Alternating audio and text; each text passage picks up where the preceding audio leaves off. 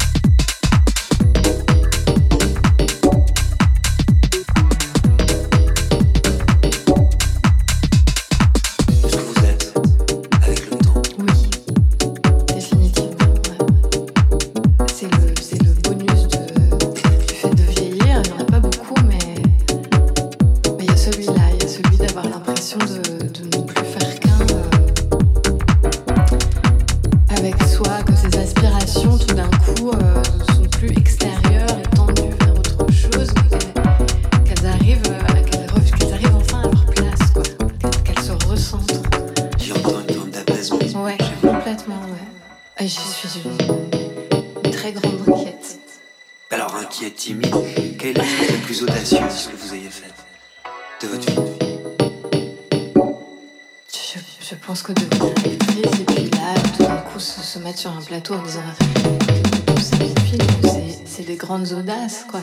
Pour une grande enquête. Pour une grande discrète. Merci, merci. merci.